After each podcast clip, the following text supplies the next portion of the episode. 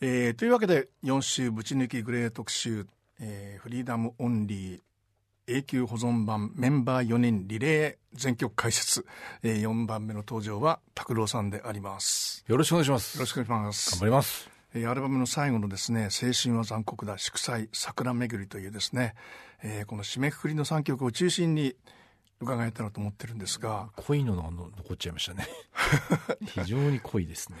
あのまあ3人の話をお聞きしててですね、はい、いい話だなと思ったのは、はい。拓郎さんがその優しさをテーマにしたいって言った時にメンバー皆さんがですね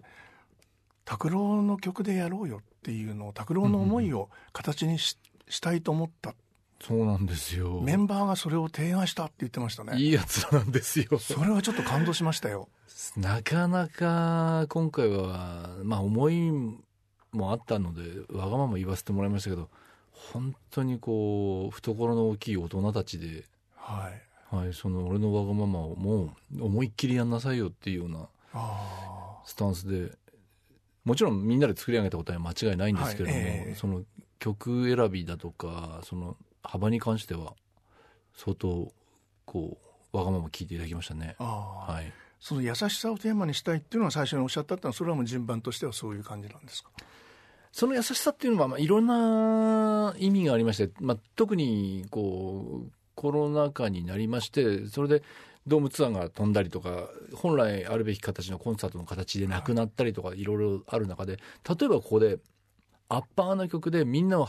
喜ばせるようなアッパーな曲ばかりのアルバムを作ったとします、はい、その後のコンサートってどうなると思います？確かにね。もうストレスの塊ですよね、はい、あの人たちは、はい。うん、その場所から動けない、はい、で声も出せない。タオルも回せない声も出せない、マスクしている表情もお互い読み取るのは難しい中で、そんなアッパーなアルバムが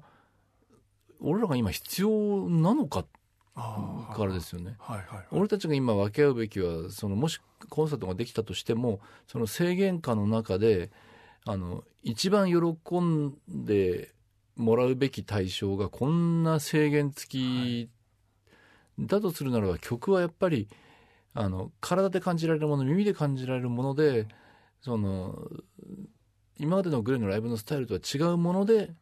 その扉を開けなくてはいけないというふうには思いましたから、はい、それはひっくるめて言うと優しいアルバムにしたいと、はい、それはその後のコンサートツアーにも優しく見てる人たちにも優しく何より聴いてるそれぞれの大変な暮らしをしている中で優しい存在であるようなもの、はい、それをあのみんなに提案したんですけど。その時にはあの全曲を拓郎さんのメロディーでっていうのはなかったんですか？いや別にあの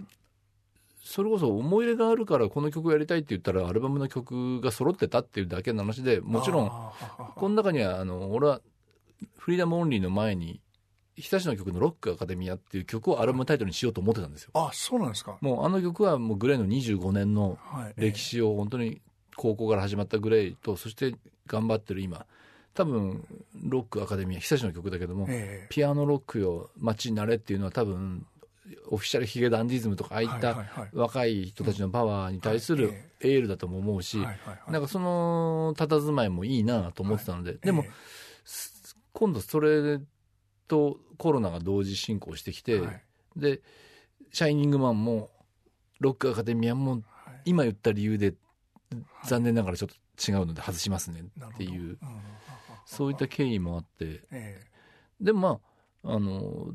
とはいえ例えば「ベティブルーで」この8小節亀田さんちょっと書いてみてくれない、はい。えー、とかあのあのホーリーナイトに関しては、はい、あの久しとの共作ってこともあって、はい、決して俺だけではないんですけども、えー、それでまあ中心となったのは間違いないんですけどね。あ、はい、なるほどね。ああのー拓郎さんのそのメロディーだけのアルバムっていうのがどっかでこう出てくる時期が来るだろうなとなんとなく思ったりもしてたんですよおそうですね。あの長い旅ではありました。そのやっぱりメンバーそれぞれの才能が伸びる時期に思いっきり羽を伸ばせる場所であってほしいから、はい、グレーは、だからあのテルがブリーズを書いたりとか、はい、ジローが運命論を書いたとか、はい、で久しの一連の実験作は言うに及ばずでもうその時期も当然あのグレには全くもって必要な時期だったので、はい。えー、でもね今度こういったコロナのようなまたちょっと社会的な状況が一転した時に一丸となる時にはもしかしたらあの自分のメロディーが兵隊としてね、先陣切るのがいいのかなっていうのはなんとなくそのこう今団結が叫ばれているし、分断がやっぱり悲しまれているような時代だから、その団結っていう意味では拓郎メロディーで一つになるのが多分一番いいだろうっていうのはあったので。なるほどね、はい。二郎さんはあのあ B ラブドの時に拓郎はそんなこと言ってたなと思ったって言ってましたね。ああ変わってないっていうか。何週かに来る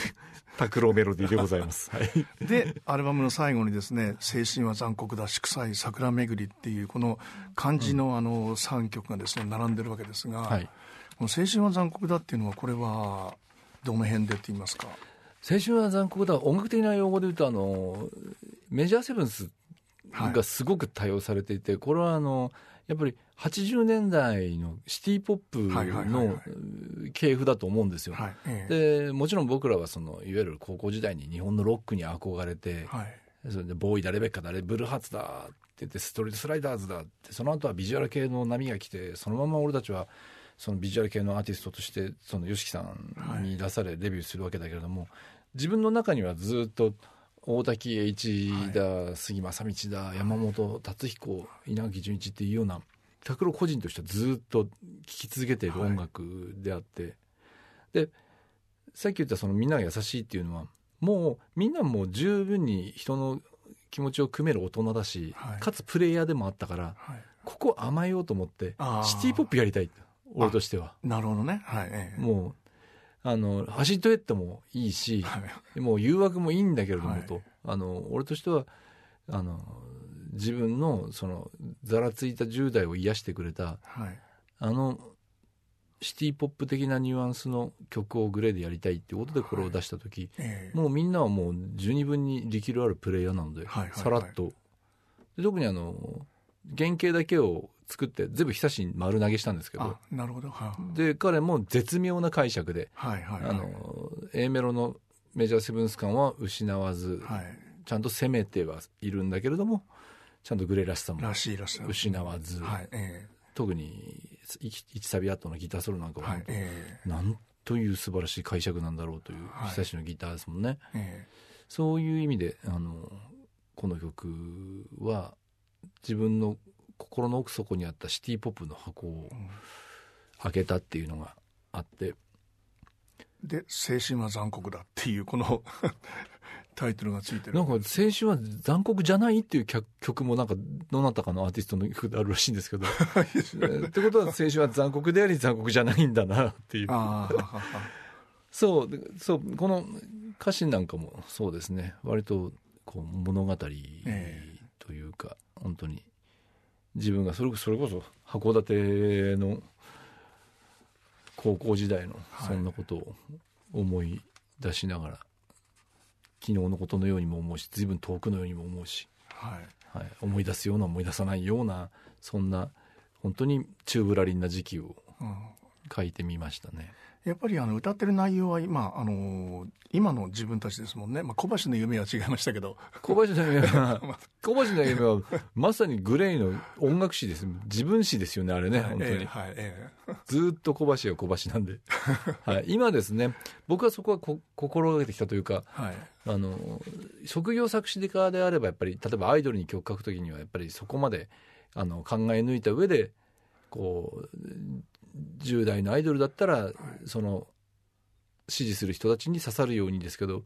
僕はどこまで行ってもやっぱり詩小説的なシンガーソングライターとしての出発なので、それは27年経ってもとうとう抜けないですね。あなるほどね、はい。うん、でアルバムのあの「フリーダム・オンリー」っていうのがですね、はい、この祝祭の中に出てくるわけですが、はい、この祝祭はどういつ頃書いたんですかこれは。これはまさに今の歌でもあるんでしょうし。うん。あまあ僕の場合詩と曲が随分分かれてて曲自体はもう10年以上前にありましたよ。ああ。まあ正確に言うと、えー、サビはありました。で A メロなんかは多分コロナ禍になってから書いたんでしょうけど、えー、もう歌詞は一新しましたけどね、えー、この曲はもう僕がアルバムの中でまさにこうアルバム通して伝えたかったことの全てが詰まってる、はいはいはい、核となるような曲で、えー、あの相当気に入ってます。はい、はい。これはこう例えば、まあ、こういう映像を見ながらとかこういう出来事があったからとかっていうの具体的なトピックはあの書いてる時からずっとあの例えば中東とかの瓦礫の中で、はい、あのいわゆるその地元の服を着て隠れている一家の絵みたいなものはずっと、はい、最初の「放棄した日を」っていう、はい。ね、その放棄って、うん、まあ決起決起するっていうことだろうと思うんですけど、でそれって時の被災者にこう立ち向かっていく歴史じゃないですか、ね、それはどの世界でも。はい、そしてあの革命が成功することもあれば失敗することもあってっていうその繰り返しのイメージだったんですけど、はい、まあ、ジャンヌ・ダルクもそうだったりもし、はい、ジャンヌ・ダルクのあの絵画のイメージもあるかな。あ,、ねうん、ああいうイメージで最後の最後にあの書くんですけど人間はもういつだって最後の最後で本当に一番大事な場面で間違える、ええ、これが今の俺の人間観ですね。あなるほど、ね、もう50年生きてきてそのなんだろう大自然の中で暮らす一つの生物としてのその決定的な欠陥というのか、はいはいはい。うん、でも人間にはもうありがたいことにそのいわゆる知能があるわけだから、はい、それを慈しんでそれを抱えながら次の一歩を踏み出して今があるんだろうから、ええ、そこ否定も肯定もしないで、はい、ただただ俺が掴んだ自然の摂理断りとしての一文がこれです。ああ、うん、それでも愛おしいんだねやっぱりね。愛おしいですね、ね、てか愛くるしい。もうそれは決してその赤ちゃんを見て可愛いなっていうのとはまた全然違う意味ですけど、はいはい、それでも信じたいですね、ええ、信じてるんでしょうきっと僕は。これだけ感染症が広がってこれだけ戦争が収まらなくてこれだけ内乱があってテロもあって まあ、世界中がもうどうなるんだっていう中でもやっぱり人間は愛しいよなっていう。それそれがあの自分がそのグレイっていうバンドに在籍してて、はい、世界をそれを通して見た時の今の人間観が祝祭には詰まってますね。この「フリーダム・オンリー」っていうアルバムタイトルにしようと思ったのはじゃあこの曲ができた時。そうですね。あのカーペンターズのあの多分歌詞の一節に「 helps only say goodbye か」そう、はいええ、自由っていうものはああなたがさよならを言う時に手助けにしかならない。だからまあ、ええ、シンプルに言うとあのなんだろう自由っていうものを手に入れる時あなたは何かと決別するっていうことですよね。それはもしかしたら愛しいふるさとかもしれないし、はい、今までの愛すべき仲間かもしれないけど、はい、俺たちはそうやって繰り返して生きてきたからそういった自分の人生観人間観みたいなものがそのカーペンターの歌詞のその一節からすごい感じられて、はい、これを軸にアルバムを作りたいなっていうのがああこれを軸にアルバムを作りたいと思った。そうですはい。なるほどね。カーペンターズは改めて聞き直したんですか？当時聞いてて覚えてた当時聞いてて覚えてて、ええ、でだから不思議なものでその当時もちろんあのずっと好きだけどそんなに刺さる言葉でもなかったんですけど、ええ、だからこのアルバムに収録されてる曲全てに言えることだけど、はい、やっぱり今出番っていうのはそろそろ人間の輝ける瞬間っていうのは別に10代に限らず、いつだって出番は来るからそのために準備してなきゃいけないなと思ったのが、このコロナ禍で、ええ、例えばフライドグリーントマトもう当時はここではないどこやと一緒に書いてあそうなんだ。でどっちも気に入っていたんだけれども、えー、あれいいですね。要は小室サウンド全盛期、えー、その時に地味だっていう一言で片付けられたっていう。あそうなんですでも確かにあんな派手な転調もないしこんなアコースティックサウンド当時は求められてない。もっとアッパーなもの。もっときらびやかなものだからいついつアレンジしてもデモテープが 3, 3回あるんですけど3セッションしてるんですけどそうなんだ。フライドグリーントマトに関しては。でもそれでもまだ、あの時代の方からお呼びでないっていう。だけど今例えば子供たちがあいみょんを聴いている、ええ、ビリー・アイリッシュを聴いている、はい、その音を聞いた時に今出すんだったらグレーだったらこういうフライドグリーントマトのような、はい、もう何のてらいもないまっすぐなもの、はい。うん、素直で伸びやかで伸びやかで、で言葉がちゃんと聞こえるもの、あああの時選ばれなかった理由はこれなのか。俺たちはあれから25年やるやるんだ。やってるってことを予言めいていたんだっていう。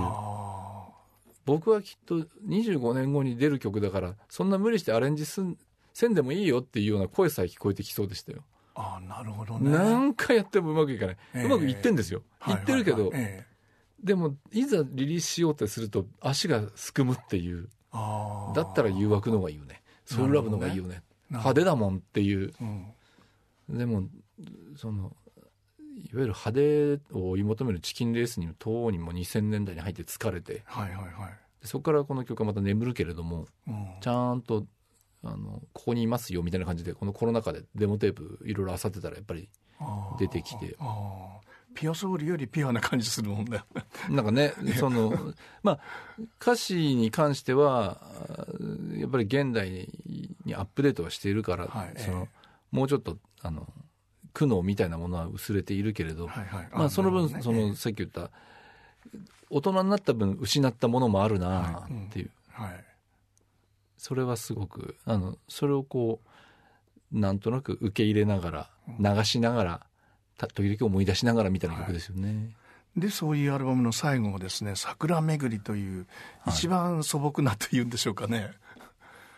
俺なりの加藤和彦トリビートですよこれ。あもうめちゃめちゃこのコロナ禍ですごいこう加藤和彦メロディーからその本とかで奥様の安井和美さんのことまでいろい。ろ本でこう知るきっかけがあったんですけど。安井和美がいた時代。あの吉田拓郎さんのところがいいですよね。一人だけなんかすげえすげえもうなんか 悪口ばっかり言って。あれがいいんですよ。あ加藤和彦かそうです。もちろんもちろん。でもまあそれこそ影さんなんか一聴して、あれってニヤッとするんだろうなと思いながら、はいこう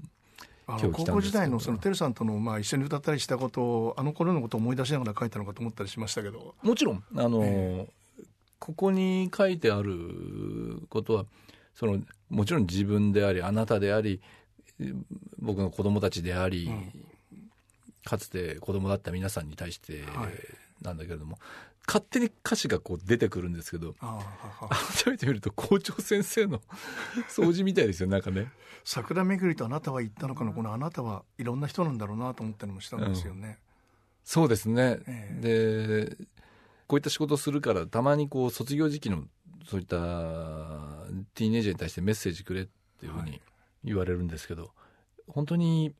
卒業式のその日のそのみんなの顔とかその校舎とか本当に覚えときなと思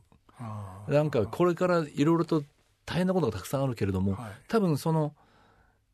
表顔やその校舎や学び屋やそういったことが全部、はい、後々そのピンチを多分慰めてくれると思う、ピンチを救ってあげることはできないけれども、はい。うん、落ち込んだ自分を慰めてくれるとは思うから、友の顔もその学び屋もそれこそ嫌いだった先生の顔一つ一つよく見ておけば、きっと君たちが何かしらうずくまった時にきっと肩を叩いてくれるよっていうような、うん、そんな曲になればいいなって思いながら。でしかもこれではデモテープなんですよ。もう本ちゃんではなく、うん、これテルさんテルさんが言ってた。うんもうちょっと来てっつってこんな曲できたよっつって、えまあ彼は本当に俺のメロディー覚えるのが早いんで。まあそうですよね。で1回2回歌ってまあこんな感じかなって。まあこれいつかやれればいいなと思ったけど、はい、今のこの時期を通して俺たちが出すべきはこの完成されて綺麗にブラッシュアップされた曲じゃないんじゃないかな。例えばあの「トアを名乗る1秒」あれのギターって俺、はい、自分のロサンゼルスで自分のそうコンピューターを買ってそこに音楽ソフト入れて、ええ、初めて自分でギターをレコーディングしてそれを日本に送って足してもらってるあそうなんですか。だからもうパラで聞いて、ええ、その音だけ聞くと本当にプロのレベルとは思えない音質だったり、撮り方だったりするんだけど、武さん、それでいいと思わない？こっから俺はまたコンピューターをじゃあもうちょっとプロに近づけるように学んで、えーはい、それをグレーで表現していく、えー、その成長過程をみんなと共有できるなんてなんて幸せなんだ、はい。はい。はい、キャリアを持ってしまったから、その過去のグレーのクオリティに負けないようにっていうふうに考えていたその考えが、今回はもうなし全部あの日にフラットになったんだ、きっと、一回全世界が止まった日があったとしたら多分ね2020年の多分4月とかあの頃にはもう本当に世界中に一回ストップがかかって、でバンドも当然そう、それこそ職業としてのバンドなんかどうでもいいってまず命を守らなきゃっていう時に、あこっからまた一からバンドをやるようなものかもしれないな。今までのグレーの生きていく強さをみんなで歌うってことは多分しばらくできない。もしかしたら生きてる間にはもうできないかもしれない。なるほど、ね、人の気持ちがそこに戻らないかもしれない。なるほど、うん、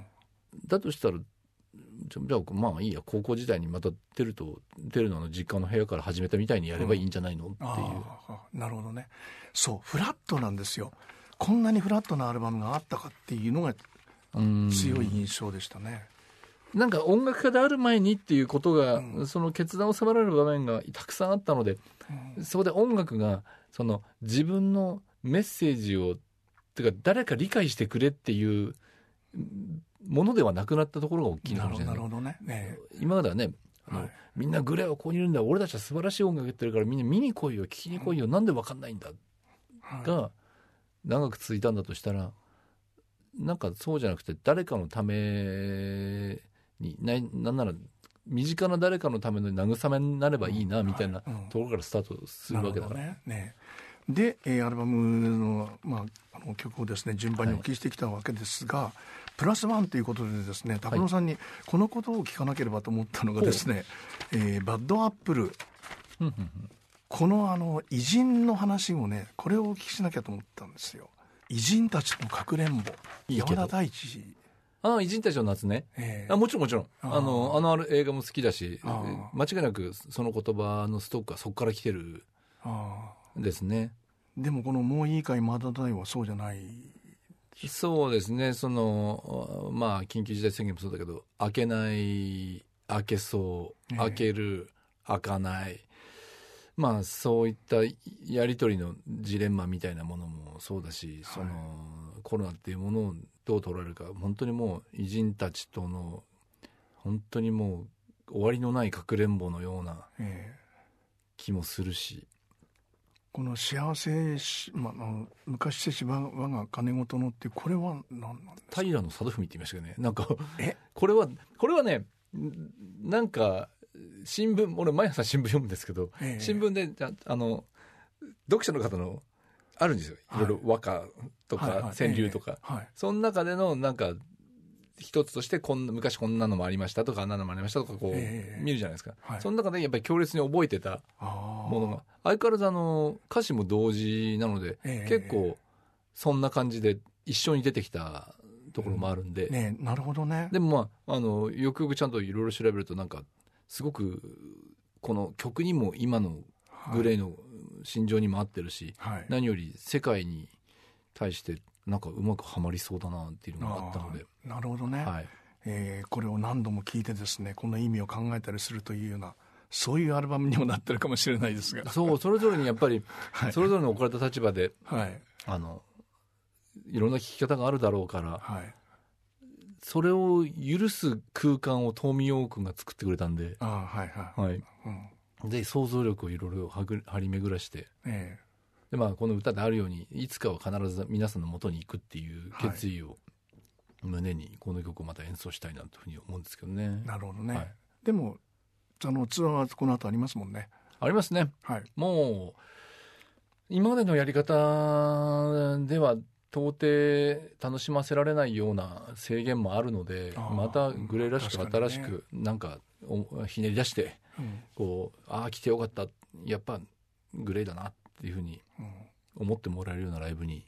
したいなと思いますよ。あの大騒ぎするっていうライブではないけれどその分こう、いい芝居を見に来たようななんかこう優しい映画を見たような印象にしたいなとは今メンバーで話してます、なるほどね、はい、今まで見たことのないグレーのライブが繰り広げられるでしょう。はい。ありがとうございました。ありがとうございました